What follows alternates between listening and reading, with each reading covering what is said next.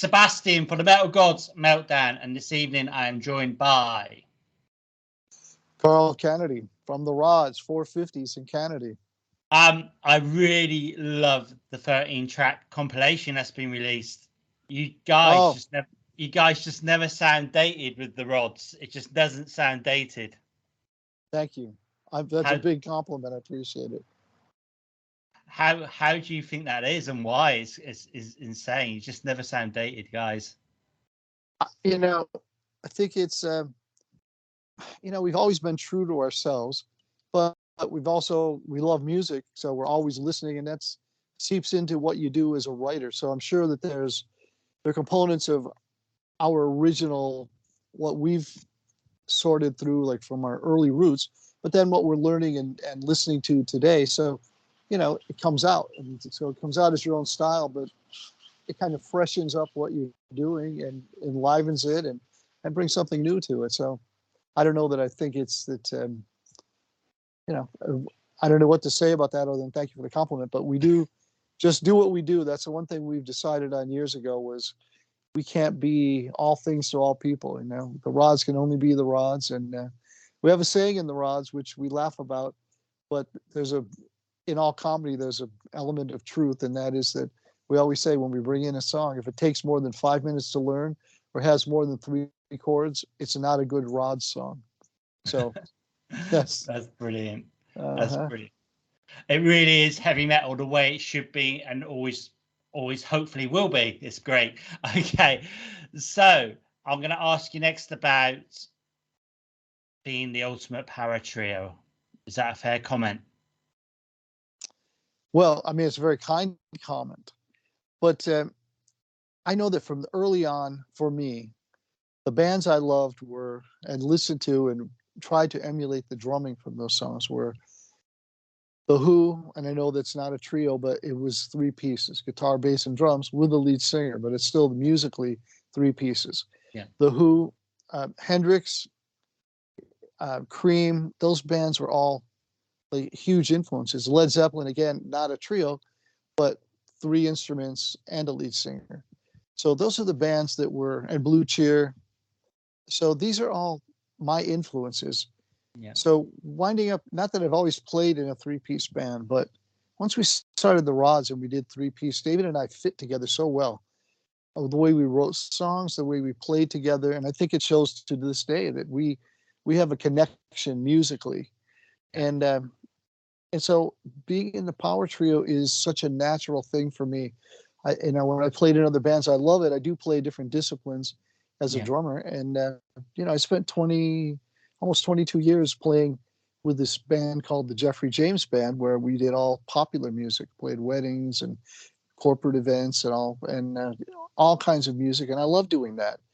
And uh, but you know, nonetheless, my heart is with Power Trio, so just a so, normal thing. And David, I think, is basically the same thing. I mean, he played with Elf with Ronnie, but uh, you know, that was he was always into the Power Trio thing as well.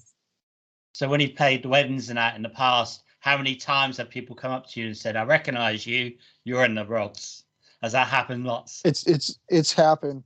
In fact, I've done I've done a few drum solos at weddings that were unexpected because, oh my God, this he's in the Rods. That's Carl Canedy from the Rods. And then like, do a drum solo, do a drum solo. So in the middle of a wedding, you know, there's a wedding band. I mean, and the other the other joke in the in the band with bass player Tony and the guitarist Scary, would always joke about we have this there was this medley a motown medley and of course i would be putting double bass in this medley and so the joke is always you know it's motown bring in the motown whenever i play double bass because that's what i did i would try to bring what i was learning and my daughter was instrumental in that my daughter said to me i was going to leave jeffrey james she's like I'm like i don't really you know i don't know i was getting bored with it and years ago and she said you love playing drums. And of course, there was another drummer in the band, a percussionist, who would take over whenever I wanted to leave to play with the rods. But she said, You love playing drums. You know, why would you not play? And so I re I thought about that and I decided that I would use it as a, way to practice and play things. And so I would dissect all the songs and I would learn new things separate from what the band was doing. And then I would just implement them in the band and practice things like being open-handed. So I'm playing r- left-hand ride. Normally I play right hand, but I decided I'm going to play this set with left hand and right. and it kept it interesting for me. And uh, it was a, it was actually great because it opened up a lot of avenues as a drummer. So That's awesome. So when the Rods play live, how gratifying is it for you to like when you look out on the crowd? It's not just like old people like me and you, um, but you got youngsters there too. It must be so amazing to see that that the youth Yeah. are loving what you do. yeah, Sebastian, it's old people like me, not you. you you're still young, but um, but it it amazes me, and I have a cameo to do that I just received a request, and he's 28 years, turning 28, and wants me to do a shout out. He saw us at Ragnarok, or oh my God, six years ago, something like that, Right. and uh, and he said it was life changing for him to see the Rods live, and so I'm going to do a birthday shout out for him, but he's 28, and so when I look out in the crowd and I see so many young people and I have young drummers who are phenomenal, but they respect the way I play and appreciate it just as I appreciate theirs. It's pretty amazing to see because it's not a uh, not what I really expected. But I think once I made peace with the Rods being who we are, uh, it seemed like that changed. You know, 15 years ago when we really started recording again, I had to make peace with it because there's so many phenomenal drummers that I'm like, well, you know what, you're probably not going to play that way. Mhm. Absolutely. So I saw you guys in Newcastle upon Tyne. I can't remember when it was about seven, maybe eight years ago. It was, uh, maybe more than that. I know you're out on tour at the moment in the states, aren't you? Um, We're playing some shows anyway. Are there hopes to get back over the water? The Well, right now, I hope so. We're right now we're we're really re-energized with the band, and uh, we're we're really happy, and we're looking to book dates. I know there's some discussion about tour in Spain first part of next year. Um, I don't know what will happen with this. Talking about Japan, uh, Japanese tour. So you know these are all things that are just being discussed. However, hopefully they will come to fruition. I'd love to get back. UK for me is uh, one of the countries that obviously doing the Iron Maiden tour, I fell in love with the country, the people. Um, you know, would love to come back, and I love Europe. There's so many countries we've played in Europe that we have friends, and I love the Yeah. fans. And uh, you know, Europe really is more home to me than it is um, U.S. because we haven't toured extensively in the U.S. because it's such a huge country, Yeah. and there are only pockets of metal fans here, like Texas you know they're great but there are a lot of places that just there's no metal you're not going to play there I know, I can imagine. Um, so when you are playing Rod's songs, which two are your favourites then? hmm, that's a good question um, that's a difficult question you know the old saying they're all like my children I know.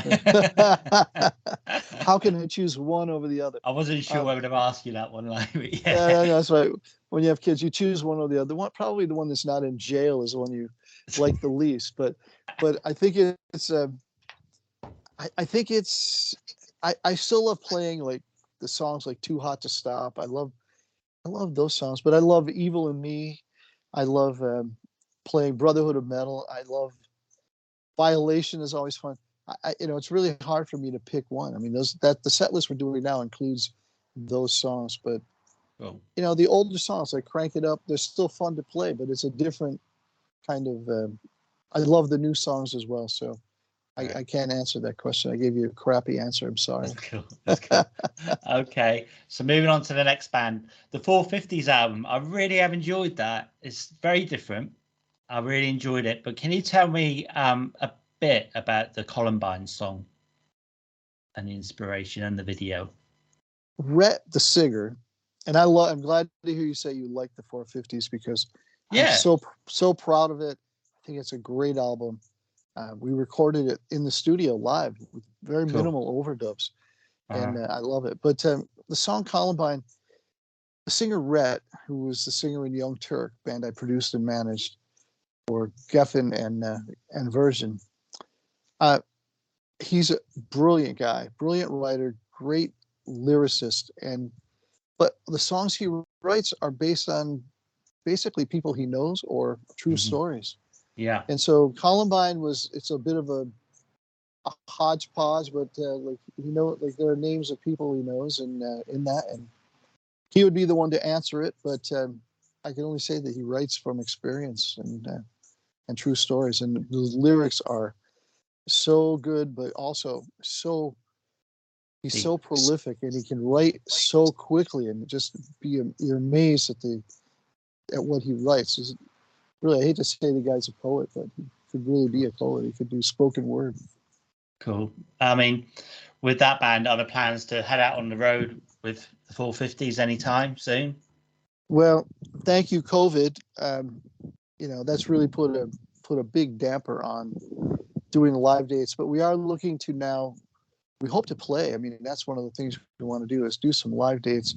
Yeah. But we are planning on doing uh, getting together and starting to write for the new album, and definitely, hopefully, doing a second album. So we'll Great. see what what materializes. But I love it. I'm proud of it. Excellent. Well, talking And- of second albums, what about your next solo album? Are you busy writing that as well? I know you're a very busy man. You have your fingers in so many different pies, but um, are you planning? Because last time I spoke to you in 2020, I think the album was just about to be released. And we're talking about the Canedy album, correct? Sorry, yeah, the Canedy, yeah. Yes, the Canedy album. And so the Canedy album, we started writing it and we've got three songs in and we've been offered a record deal. But as it turns up, I've decided to put that project on hold. And I have a new project that I'm very excited about and I can't talk about it. Okay. Um, some great musicians and uh, the sing- plus the singer from Canedy as well but- right.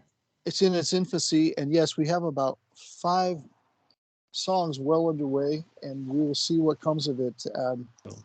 it's it's one of those things when you're putting in a new project it is um, you know will it survive or not but it's so far i'm very, very excited about it and i'll be thrilled when i can announce it and uh, so we'll see i will let you know Awesome. I got a little bit excited then because I'm a big Sebastian Bach fan. My namesake Sebastian. I was thinking, is he go- he's going to say he's got Sebastian Bach singing for him because he hasn't released an Oh. album. Yeah. i love such a great an album for years. such a great singer He's amazing, absolutely.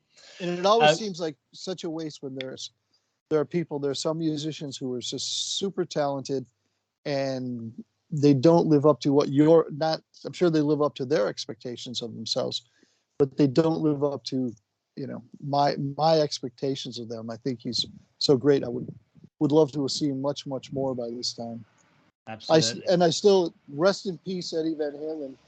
Sorry, trucks going by.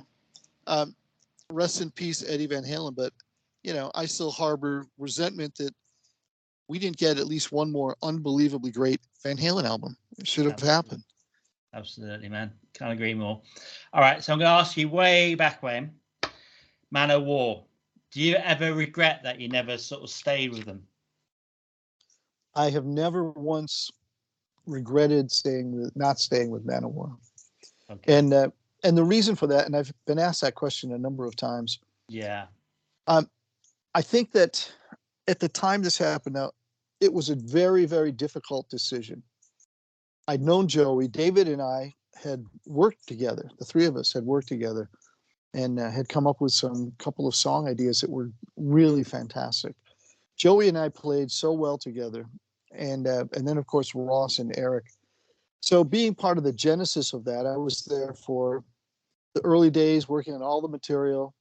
Um, for the audition for EMI, and uh, so you know I was there from the whole beginning, and I knew how great it was. I knew it was going to be a monster, monster band, and uh, but the Rods had been signed at the same time, and so my songwriting was important to me, and I knew there was no room in Manowar for my songwriting, and so for me it was it was a difficult decision because I loved playing with Manowar, but the writing was on the wall that I would basically be relegated to a sideman position. And I didn't want to be that. And so, as much as I would have loved to have continued on, because the songs, to this day, I hear the songs, and you know, I have demos of the songs that that I did with them, or rehearsal rehearsals I did with the band.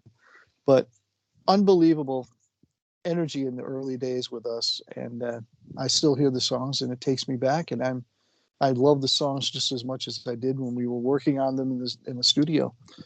So, but the answer to the question is no. I never regretted it, and uh, and I'm glad I never regretted it because I think those Yeah. kind of things for people, they just eat at you. But I've been very happy with my life and how how my life has gone, and uh, you know, I mean, I would love to have had the rods achieve the same status Manowar achieved, but it, you know, that's the way it goes. So I'm fine, Excellent. And I'm sitting here at my lake house, so it's not like I'm don't cry for me. You know, I'm not. exactly yeah.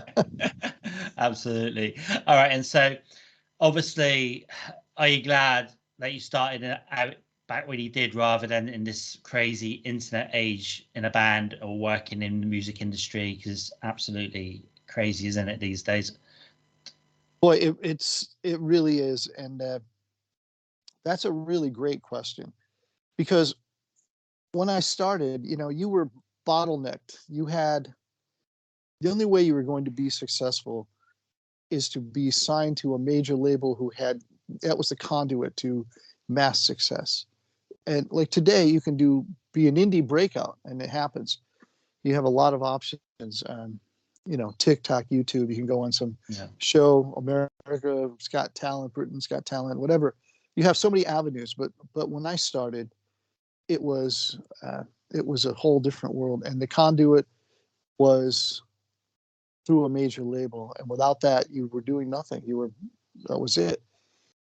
Where but so having said that that was that was something that was you know once you did achieve that at least, at least gave you a bit of a push and some prestige and so on. But today it's uh, it's the wild west. You know you could walk into mcdonald's and somebody will hand you a, a zip drive of an album that they Yeah. did.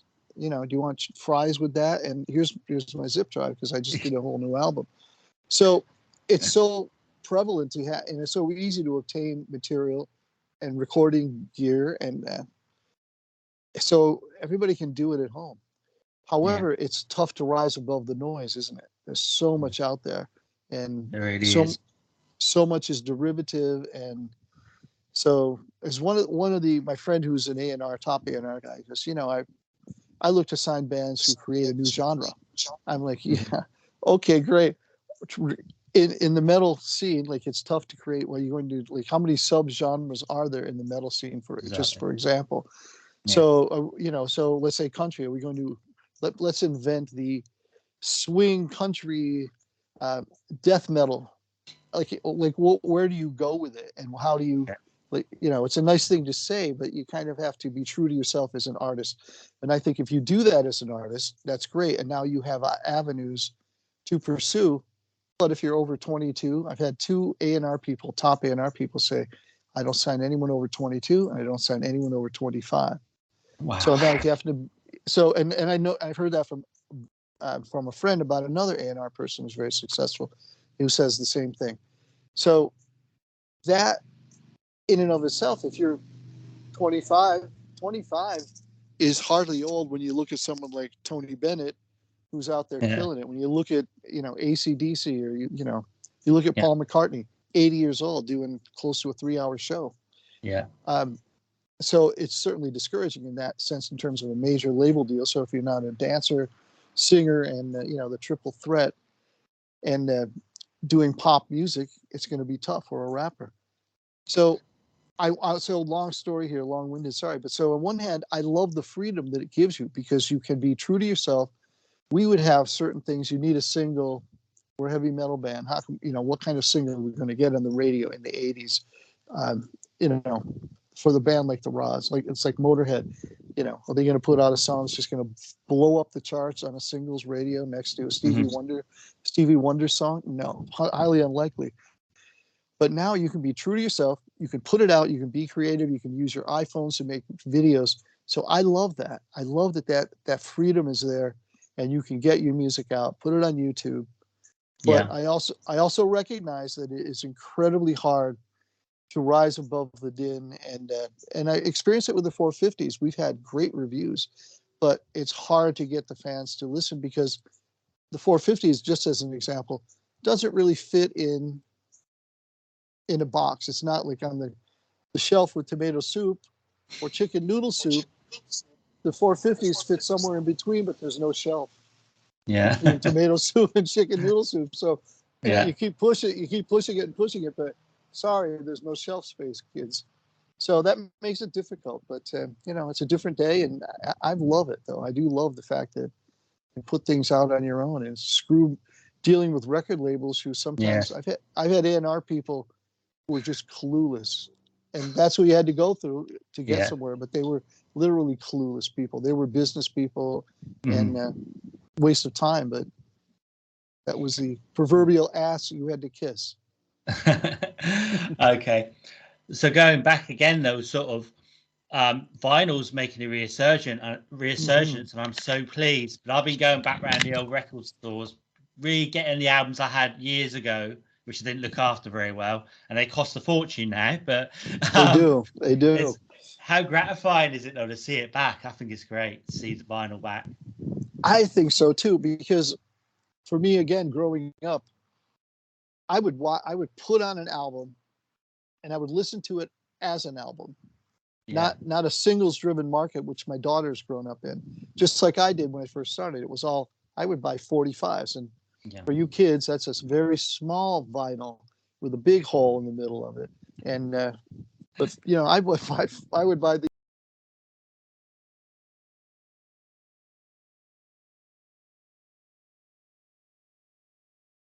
loved it. You buy the album, and then half the time Yeah. you get one of- that hit song and maybe one maybe other song on the album. The rest was crap. It would be filler. But you know, as we got to the 70s, the albums were fantastic, top to bottom. And I, it was a bunch of years ago now, like 15 years ago, I would say. Um, but I put on, I've been listening to CDs and we were remastering things and listening, and I dropped the needle on an album, and I was blown away at the warmth and the the low end and how great vinyl sounds. And of course, vinyl as time goes on, we know if you don't care for your records and use really good equipment, you're going to have scratches, you're going to have pops and clicks and Mhm. whatever. But vinyl sounds great, Isn't it? no doubt about it. Really does. Okay, so next question then sort of to do with vinyl. What was the first album that you ever, ever, ever owned? Do you remember? The first single I ever bought, which is not, not what you asked me, but I'm going to answer this. First single I ever bought was Purple People Eater by um, Sheb Wooley. And I got to meet Sheb Wooley, and we actually hung out for a while at New Music Seminar. Uh, and that was great because that was the first single I ever bought. The first album I ever bought was South Pacific. And I was All right. Okay. I was like eight eight years old, I think, something like eight years old, and I and saw the movie and loved some of the songs in it, and uh, went and bought the album, first album. Love it. So, what song from any band sums up how you're feeling today? Today, interesting. Today,